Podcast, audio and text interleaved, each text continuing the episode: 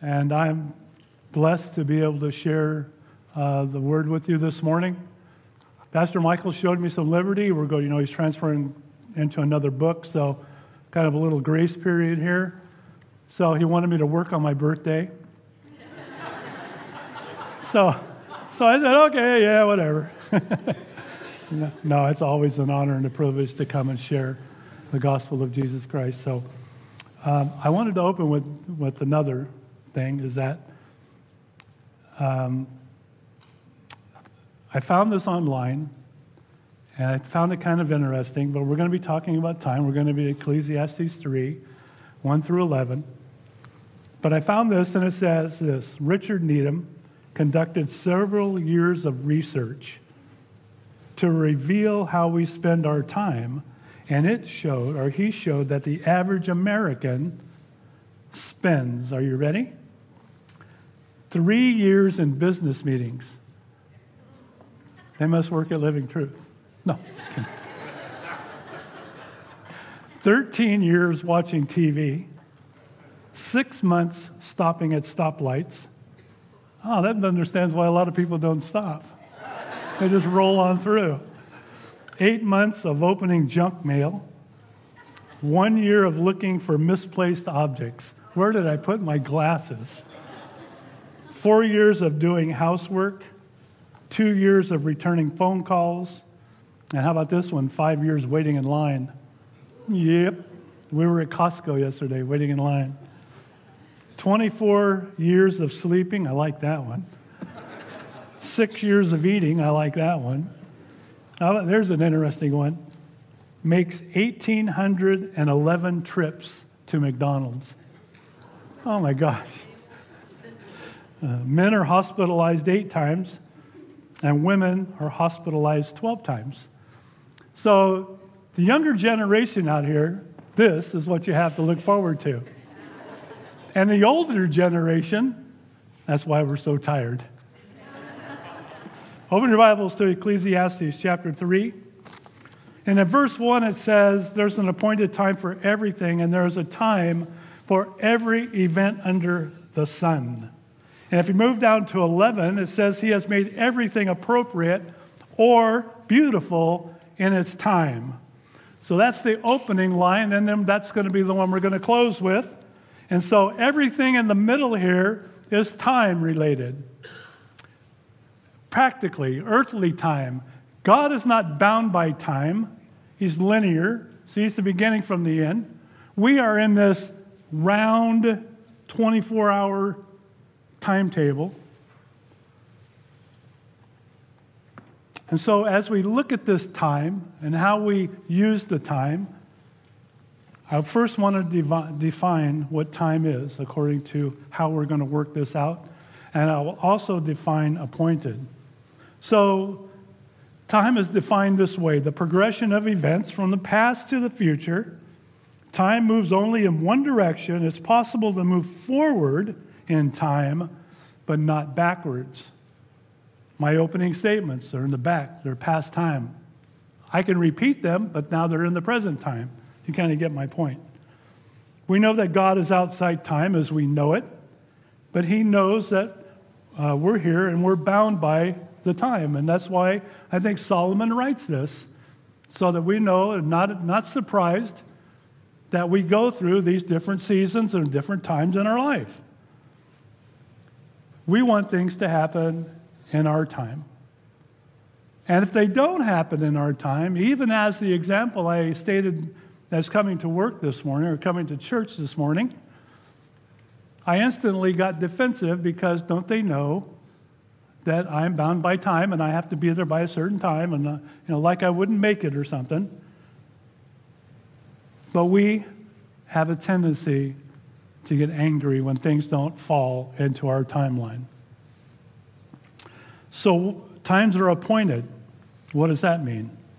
If something happens at an appointed time, it happens at the time it was decided in advance. Example. We have church services here. 8:30, 10:30 and 1. We have a Wednesday night service at 7. Those are appointed times. What do you mean? Those are scheduled. They're on the website, they're in the bulletin, they're on the door, they're on our business cards. Those are appointed times. If you have a dinner date or a reservation for dinner, that is an appointed time. If you, have a, if you play golf and you have a tee time, that is an appointed time. All these times are set in motion ahead of time when you make the appointment. And what we're going to look at, for the most part, are things on this earth that we deal with in a time related matter. My goal in this study, if you will, is to make these verses relevant for today.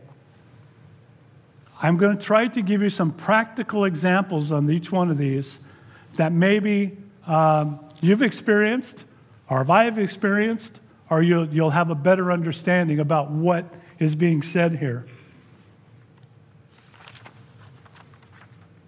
Now, we know that Solomon is the writer of Ecclesiastes, and we believe, or I believe, that he's going to lay out, if you will, for our instructions, uh, not to be all tripped out or bummed when all these different things come up. They're going to happen. I do want to make one statement here, though. An appointed time, everything is appointed by God.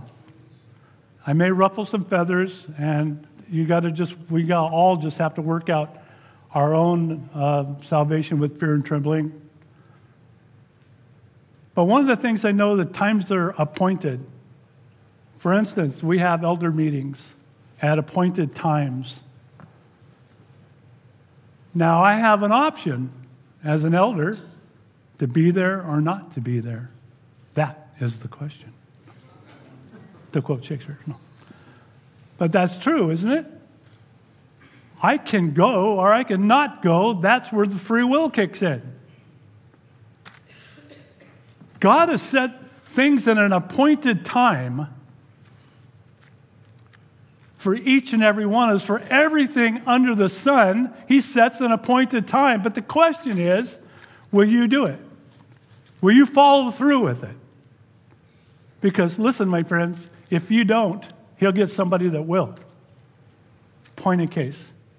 Preaching this morning. I was appointed this time, this hour, to come and preach. When Pastor Michael asked me, I could have said, Nope, I don't feel I'm ready. I, don't, I could have made a thousand and one excuses.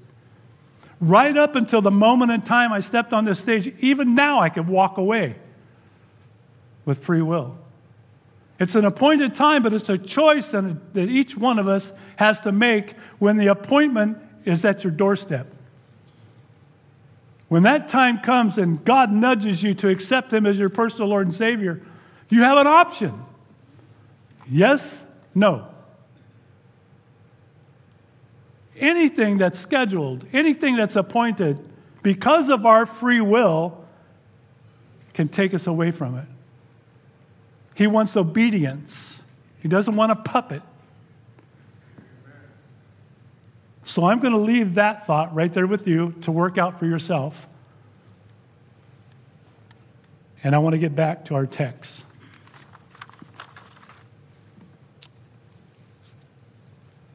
So there will be a day when we are not bound by time. That's the purpose of verse 11. There will be a day when we are taken home, whether by Jesus coming back or passing away, death. There will be a time when we are not bound by this 24 hour clock.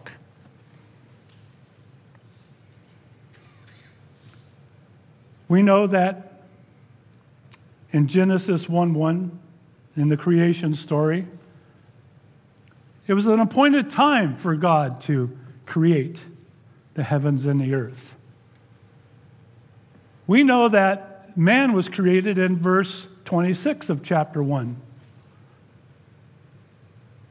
We also know that man was created to live eternally forever. He wasn't supposed to die. Why do we die? Because they chose to do something wrong. They chose the fruit. They chose to step outside of the will of God. They didn't have to, but they chose to. And I think for some of us, or a lot of us, that's the situation. God has appointed time for you to be here, even at this moment in time, and you opted to follow through. But there are other times in our life when God says, We need you to do this, or I would like you to do this, or do this, and we make excuses of why we can't do that.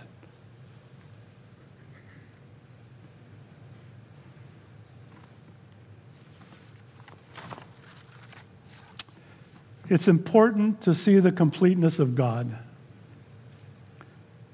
He is sovereign, He's not bound by time. Each activity that we're going to look at in this Ecclesiastes 3 1 through 8 has an opposite. It's a poem. And together they tell what God would like for us to do. And again, we have the option of whether we want to do it or not. In verse 2, well, let's read it. Let's go back and read the text real quick.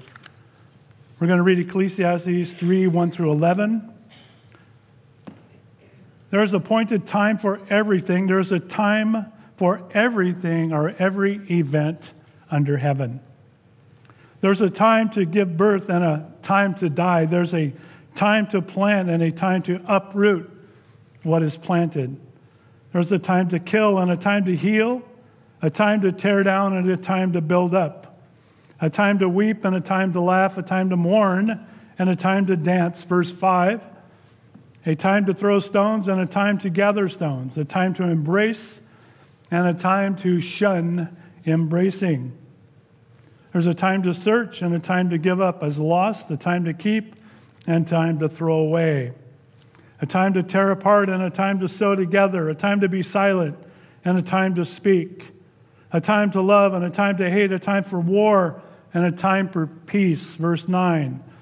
What profit is there for the worker that in which he toils? Verse 10 I have seen the task which God has given the sons of men with which to occupy themselves. Verse 11 He has made everything appropriate in its time. He has also set eternity in their heart so that men will not find the work which God has done from the beginning, even to the end. So we go back to verse 2, and it says, It's a time to give birth and a time to die. We are obviously been born. We're here. And I have to say this I think that we were born at the appropriate time for such as this. We sometimes say, I wish I was born in the past generation, or I wish I was born in a future generation. You were appointed to be here even at this given moment in time, and you chose to. Our birth was not chosen by us, we had no option. I couldn't decide when I was going to be born, God decided it for me. He's also going to decide when I die. Ah. But that brings up another point that I even discussed a minute ago. Can you step outside of God's timing and go home before your time? Interesting, huh? If everything is appointed, then I should be able to live my life out as long as God puts it there, which is true. But I'm just wondering where the free will aspect kicks in. In other words, I can choose to stand on the street corner and a bus drives by, and in that moment in time, I just said, Well, I think I'll step out in front of the bus. Do you think that God appointed me to step in front of that bus, or did I choose to step in front of that bus? That's a big argument in the, in the theological statements. I like to think that I have free will. God wants me to have free will. He wants me to follow him. If he wanted robots, he'd have made us all perfect. So there has to be something in there. And I don't want to take it down any further because people think differently, and that's all fine and good. That's my, my opinion, my two cents, what I believe. But back to the time to give birth in Psalm 139 13, you formed my inward parts, you knitted me together in my mother's womb. A time to die. On this side of heaven, no one escapes death, physical death. We don't always know when death occurs or is going to occur. And I'm really sure that we even nearly need to know, but God is sovereign and control. So we put our trust and faith in Him. I want to give you a couple of examples. We always need to be ready, and I think we would agree that we always need to be ready. But I would say this as some people get to know or have an idea, maybe not the exact time frame, but a broad, maybe narrower picture of when they're going to go. I'll give you two examples contrasting. That's what this does contrast. So on January 19th, 1963, it was a Saturday, like any other Saturday and ten, with a 10 year old. Riding my bike, playing baseball. Curfew was when the sun went down. Somebody knows what I'm talking about, right? We didn't have street lights, so it's not when the street lights came on, it's when the sun went down. And having dinner, all that stuff, time to go to bed. Go to bed. Next morning, we all get up except for my dad. 32 years old, dies. What's my point? My point is, you never know. You don't know. Contrast. My mother, the last eight years of her life, she lived with my wife and I. She had COPD, asthma, all you name it, oxygen. So we kind of knew that, and we watched over the eight years, it was a, a down spiral, if you will, and you just knew it was coming. And it did. But there's a contrast there. When my dad died, it was a shocker. What?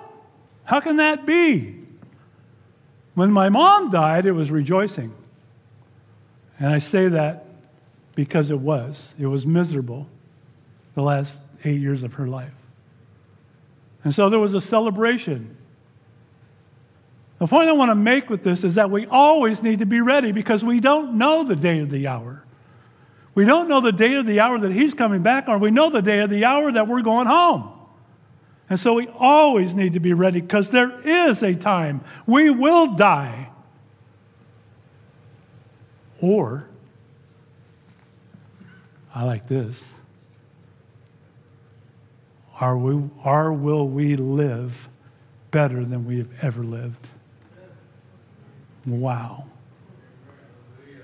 Living the best life, right? The eternal life. We're just passing through. We're just passing through. And I, and I think Solomon is reminding us here. These things are going to take place over the course of whatever time you have here. And the question is now that you know these, how are you going to handle them? Foreknowledge, right? How are you going to handle these particular things? It says a time to plant and a time to uproot what is planted. For those of you who garden or have little farming skills, you know there are certain ways to prepare the field so you can plant. There are certain times of the year that you plant certain things and, and you harvest certain things.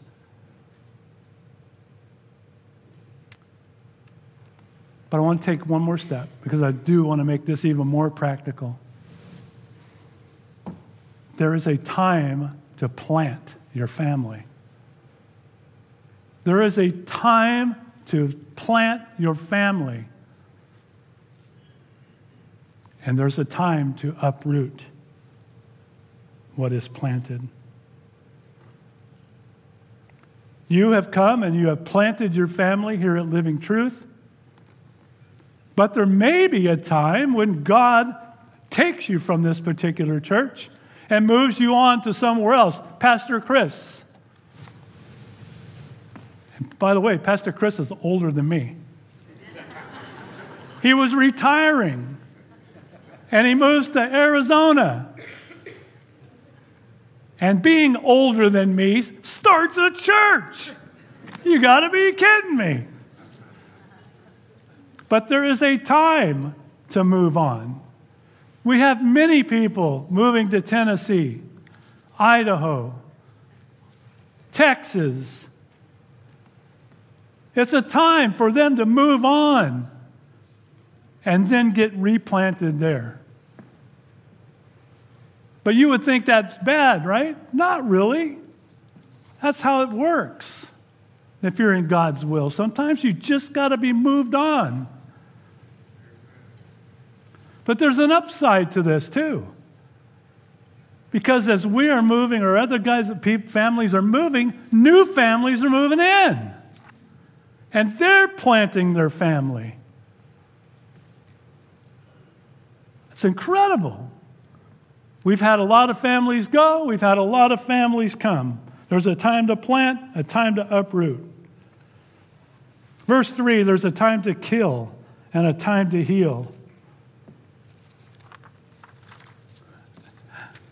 On the first service, I said, um, there's a time to kill some animals and to eat. I'm like chicken.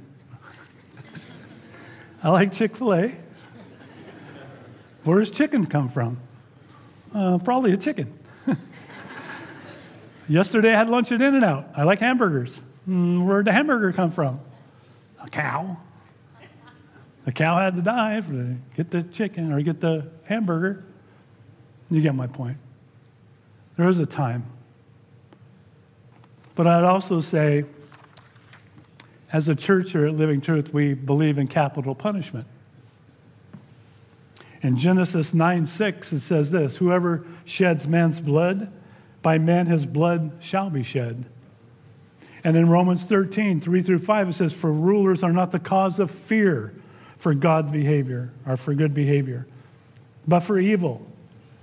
Do you want to have no fear of authority? Then do what is good, and you will have praise from the same for it is the minister of God to you for good. But if you do what is evil, be afraid. For it does not bear the sword for nothing, for it is a minister of God, an avenger who brings wrath on the one who practices evil. Therefore, it is necessary to be in subjection, not only because of wrath, but also for conscience sake. Do the right thing. There's a time to heal. There's a time in our life that we need to heal from the devastation of the things that gone on. And even as we talked about 9 11 and the Twin Towers coming down, how that's the focus of the day and the prayer of the day is to minister and strengthen the families left behind. There's this time, it's 21 years of healing that's taking place.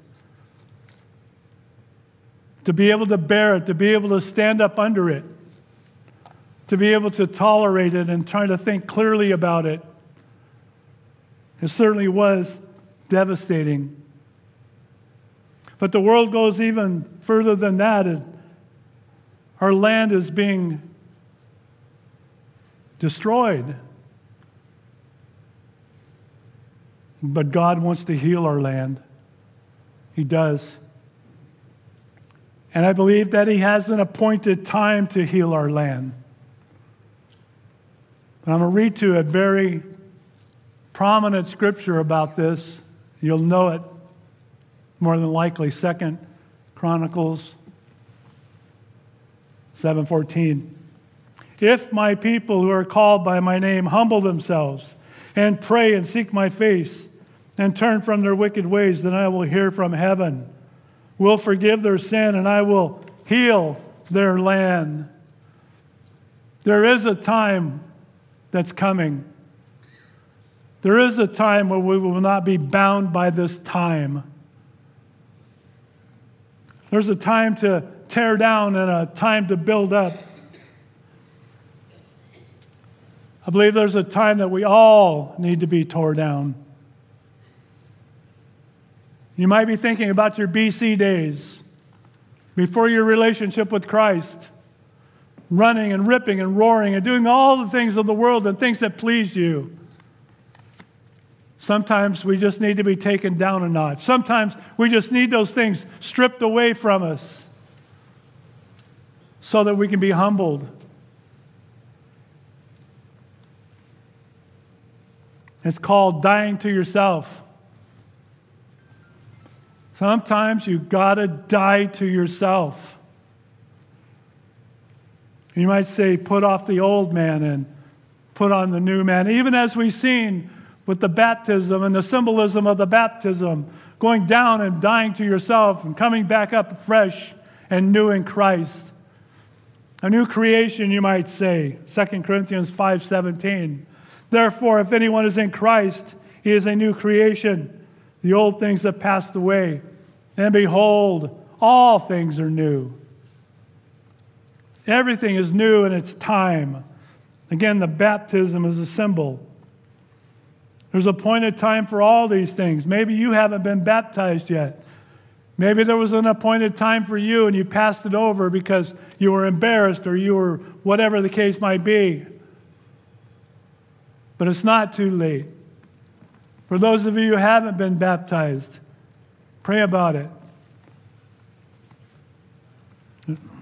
In Hebrews chapter 12, verses 1 and 2, it says, Therefore, since we have so great a cloud of witnesses surrounding us, let us also lay aside every encumbrance and the sin which easily ensnares you. And let us run with endurance the race that is set before us. Why? Fixing our eyes on Jesus, the author and perfecter of our faith, who for the joy set before him endured the cross and despising the shame and now he has sat down at the right hand of the Father. Sometimes you just have to put off the old person. We want to move forward, and here we are. We're still running and gunning in our own way. There's a time to weep in verse 4, a time to weep and a time to laugh. You'll remember with me in John chapter 11 the story of Lazarus. Jesus was called Lazarus ain't doing so good. Come over and heal him. I'm paraphrasing, trying to shorten the story a little bit. But as he was going along, he ran into the weeping team. They were weeping and moaning and mourning because their brother Lazarus had died. When Jesus got on the scene in 1135, Jesus wept. Sometimes we are told, suck it up, get over it. I'll give you something to cry about.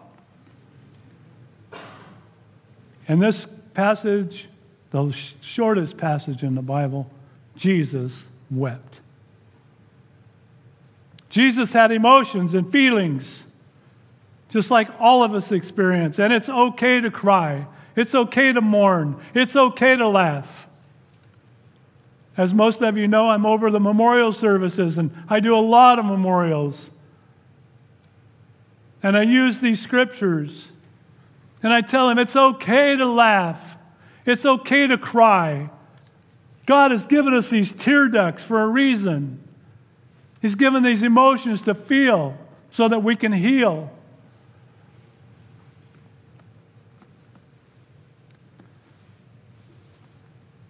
There's also a time to laugh.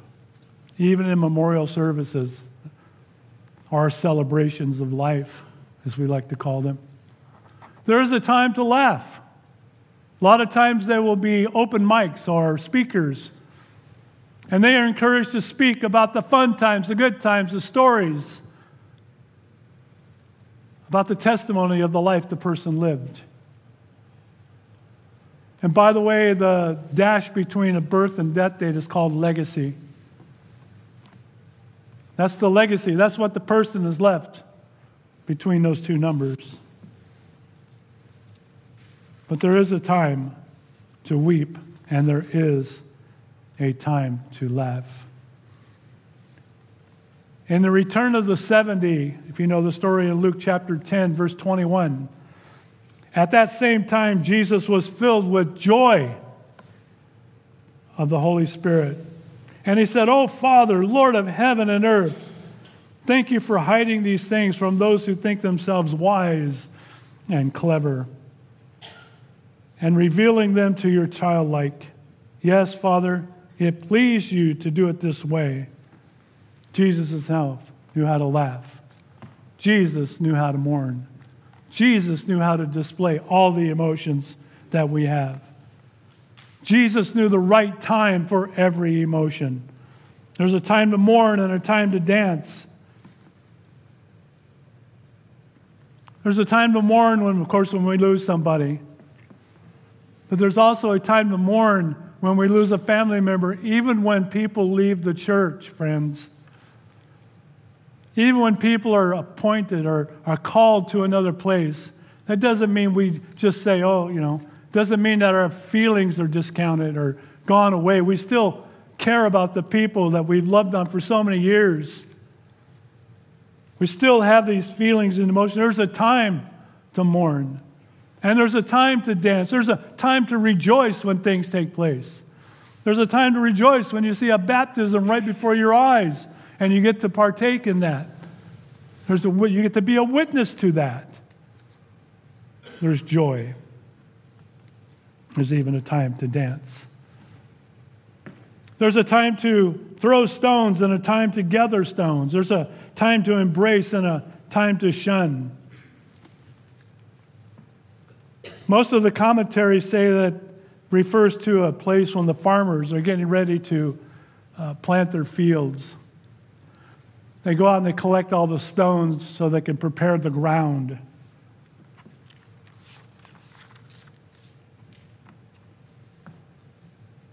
There's a time,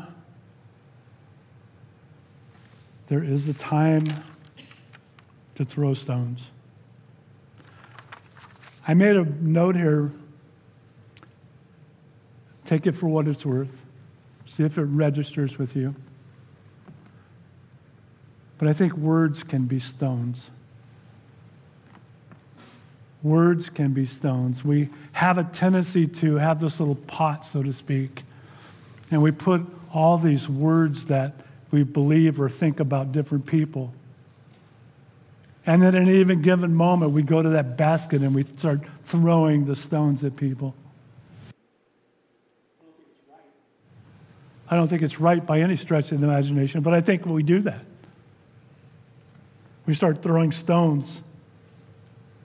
And we start throwing things back up in their face. If you're looking for somebody to be perfect, you'll never find them. That's where forgiveness and love and caring and all that other stuff comes in. I was also thinking about the story of the prodigal son. Prodigal son, I'll just kind of break it down prodigal son wants his inheritance. He's tired of hanging out at home. He wants to move on to the big fancy city. So he tells his dad, Hey, I want my inheritance. He was being disobedient. He was being critical. He was disobeying, uh, disobeying his father. But his father loved him. His father loved him with an un- undeniable love. So he gave it to him and he let him go. Interesting point. A stone can be punishment. Do you know that a disobedient son in those particular days it can be taken to the front gate and stoned to death? But his father chose to let him go. You might say the father shunned his son until he went out, blew all his money, ended up with the pigs, came home repentant. Just let me work on the ranch. Let me work on the farm. And what happened? The father ran to the son.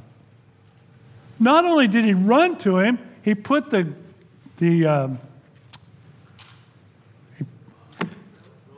robe.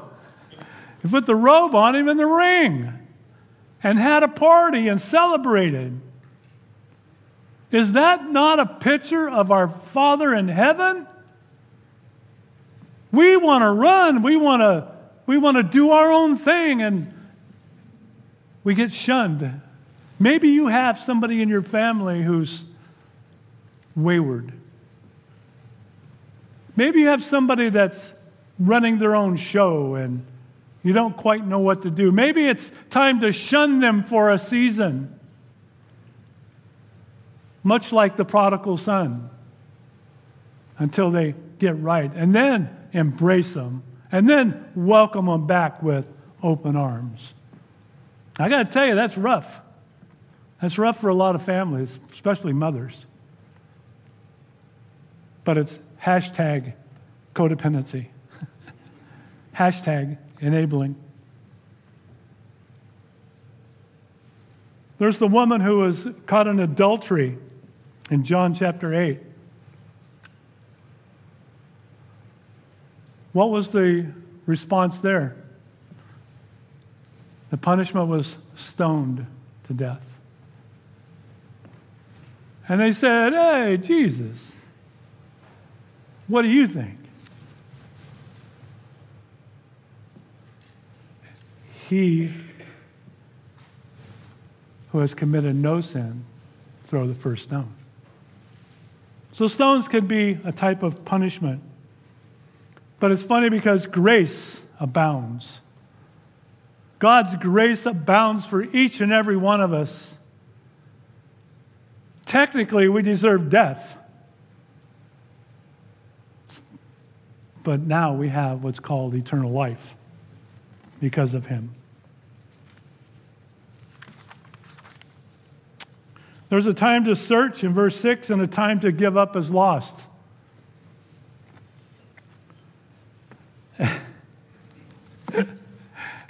Any of you play golf? if you play, ever play golf with us, there's a time you're going to be searching. you're going to be searching for golf balls. They're going to be in the bushes, they're going to be in the water, they're going to be all over, everywhere but the fairway. and at some moment in time, you just got to say, I, I don't have, I can't look for this anymore. You remember at Matthew 18, the parable of the lost sheep. Different story, different scenario. He left the 99 to go get the one. Are you the one? Are you the one that he went after? He didn't give up on you. There's a time to keep and a time to throw away. Garage sales, storage sheds, closets, all these things, time to throw away. I, I was sharing that we, we bought our house in 1999, and I still have boxes that I haven't opened. There's probably a time to throw them away or at least open them. But there are also things that we need to keep, too birth certificates, important papers, and things like that. I'm moving on because I'm running out of time. So, verse 7 says there's a time to tear apart and a time to sow, a time to be silent and a time to speak. In those days when there was bad news, they would tear their garments, and mourn.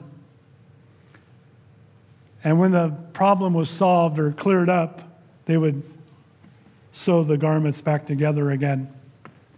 In 2 Samuel 13, 30 and 31, it says, Now while they were on their way to on their way that the report came to David, saying, Absalom has struck down all the king's sons, and not one of them was left. Then the king arose, he tore his clothes, and he laid on the ground, and all the servants were standing by with their clothes torn. So then, after the grieving, they sewed the clothes back together. And there's a time to be silent and there's a time to speak. Uh, this is probably a tough one. It's a tough one for a lot of us. Sometimes we want to talk too much and not really listen about what's going on. In James chapter 1 verse 19 says, "This you know, but my beloved brethren, let everyone be quick to hear, slow to speak, and slow to anger." Obviously, they didn't drive the 91 freeway. Proverbs 10:19 says when there are many words transgression is unavoidable but he who restrains his lips is wise. One way to get to know a person is talk to them for any length of time and find out just where they're really at.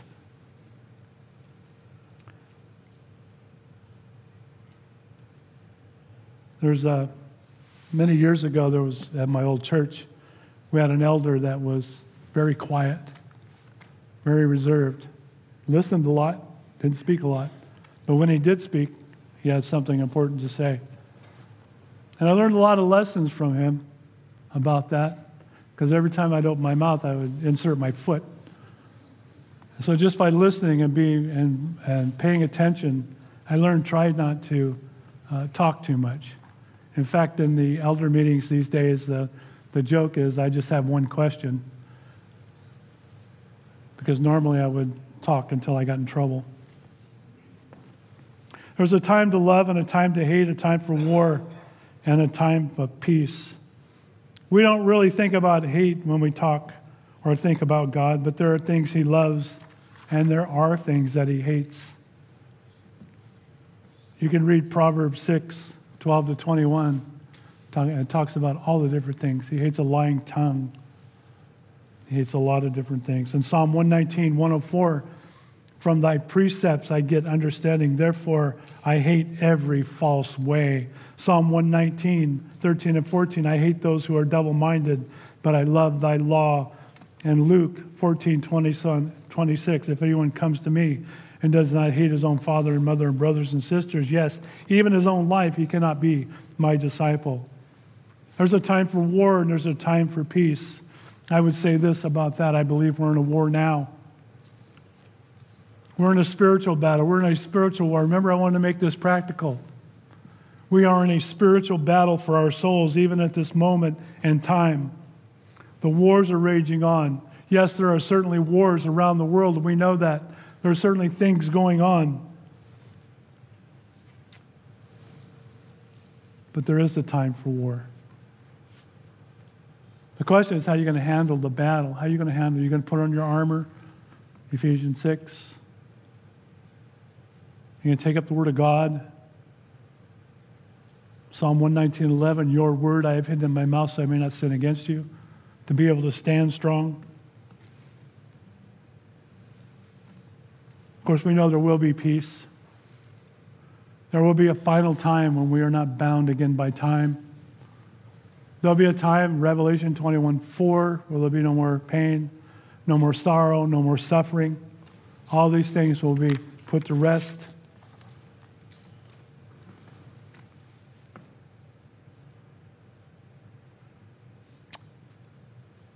I want to look at verse 11.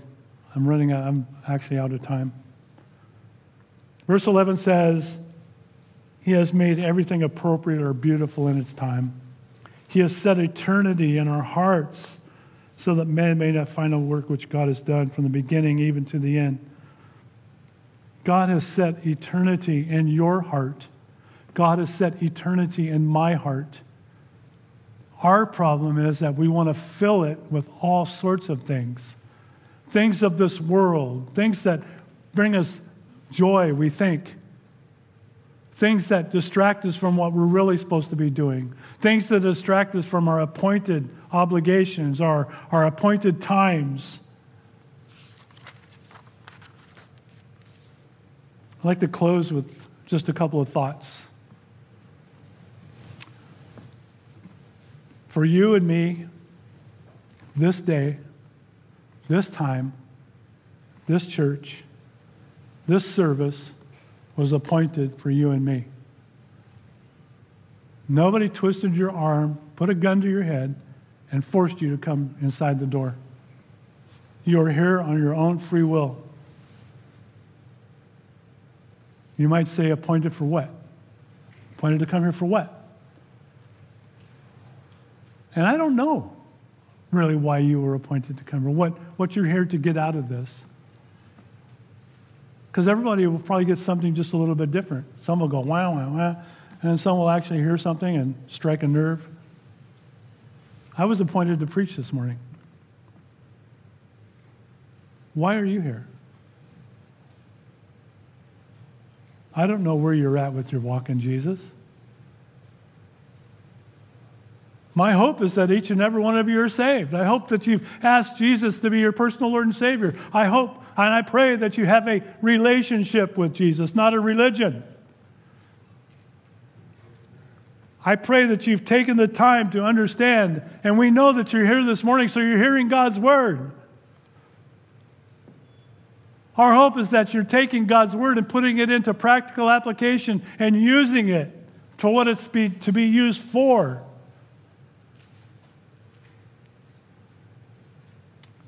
We've talked about appointed times. I, again, find it interesting that Solomon puts this in number one. Things are usually done in order, like this is most important. Number one, two, three, four. A time to live and a time to die is number one on his list. We certainly don't know the day or the hour, nor the time of his return. Even as I illustrated my father and my mother, one, shock. One, rejoice. I say rejoice because I know she knew the Lord. And I say rejoice because there was no more pain, no more sorrow, and no more suffering.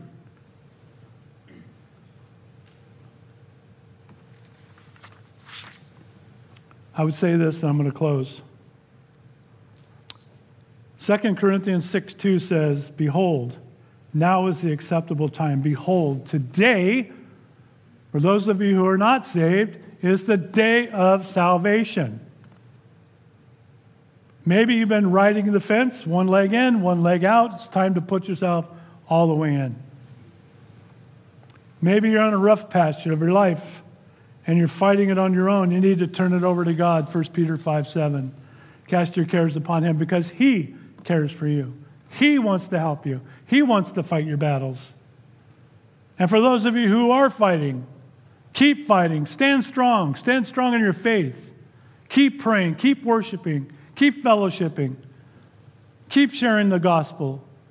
And keep praying for your neighbor and your family members. I hope that you are. I hope nobody leaves here without knowing Jesus as their personal Lord and Savior. Because we don't know the hour, we don't know the day. In fact, in James 4:14 it says life is but a vapor here today, gone tomorrow, more or less. A while back, I did a message called Life is But a Vapor. Interesting, I had a picture of my father up on the screen. I asked anybody if they know who that is. Now, one person knew who it was but me. There's going to be a time when nobody knows you anymore except the one who created you. And that's the most important. Do you have a relationship with Him? Can you say, Jesus, you are my Lord? You are my Savior? You're my all in all? I hope you can. Hope you can.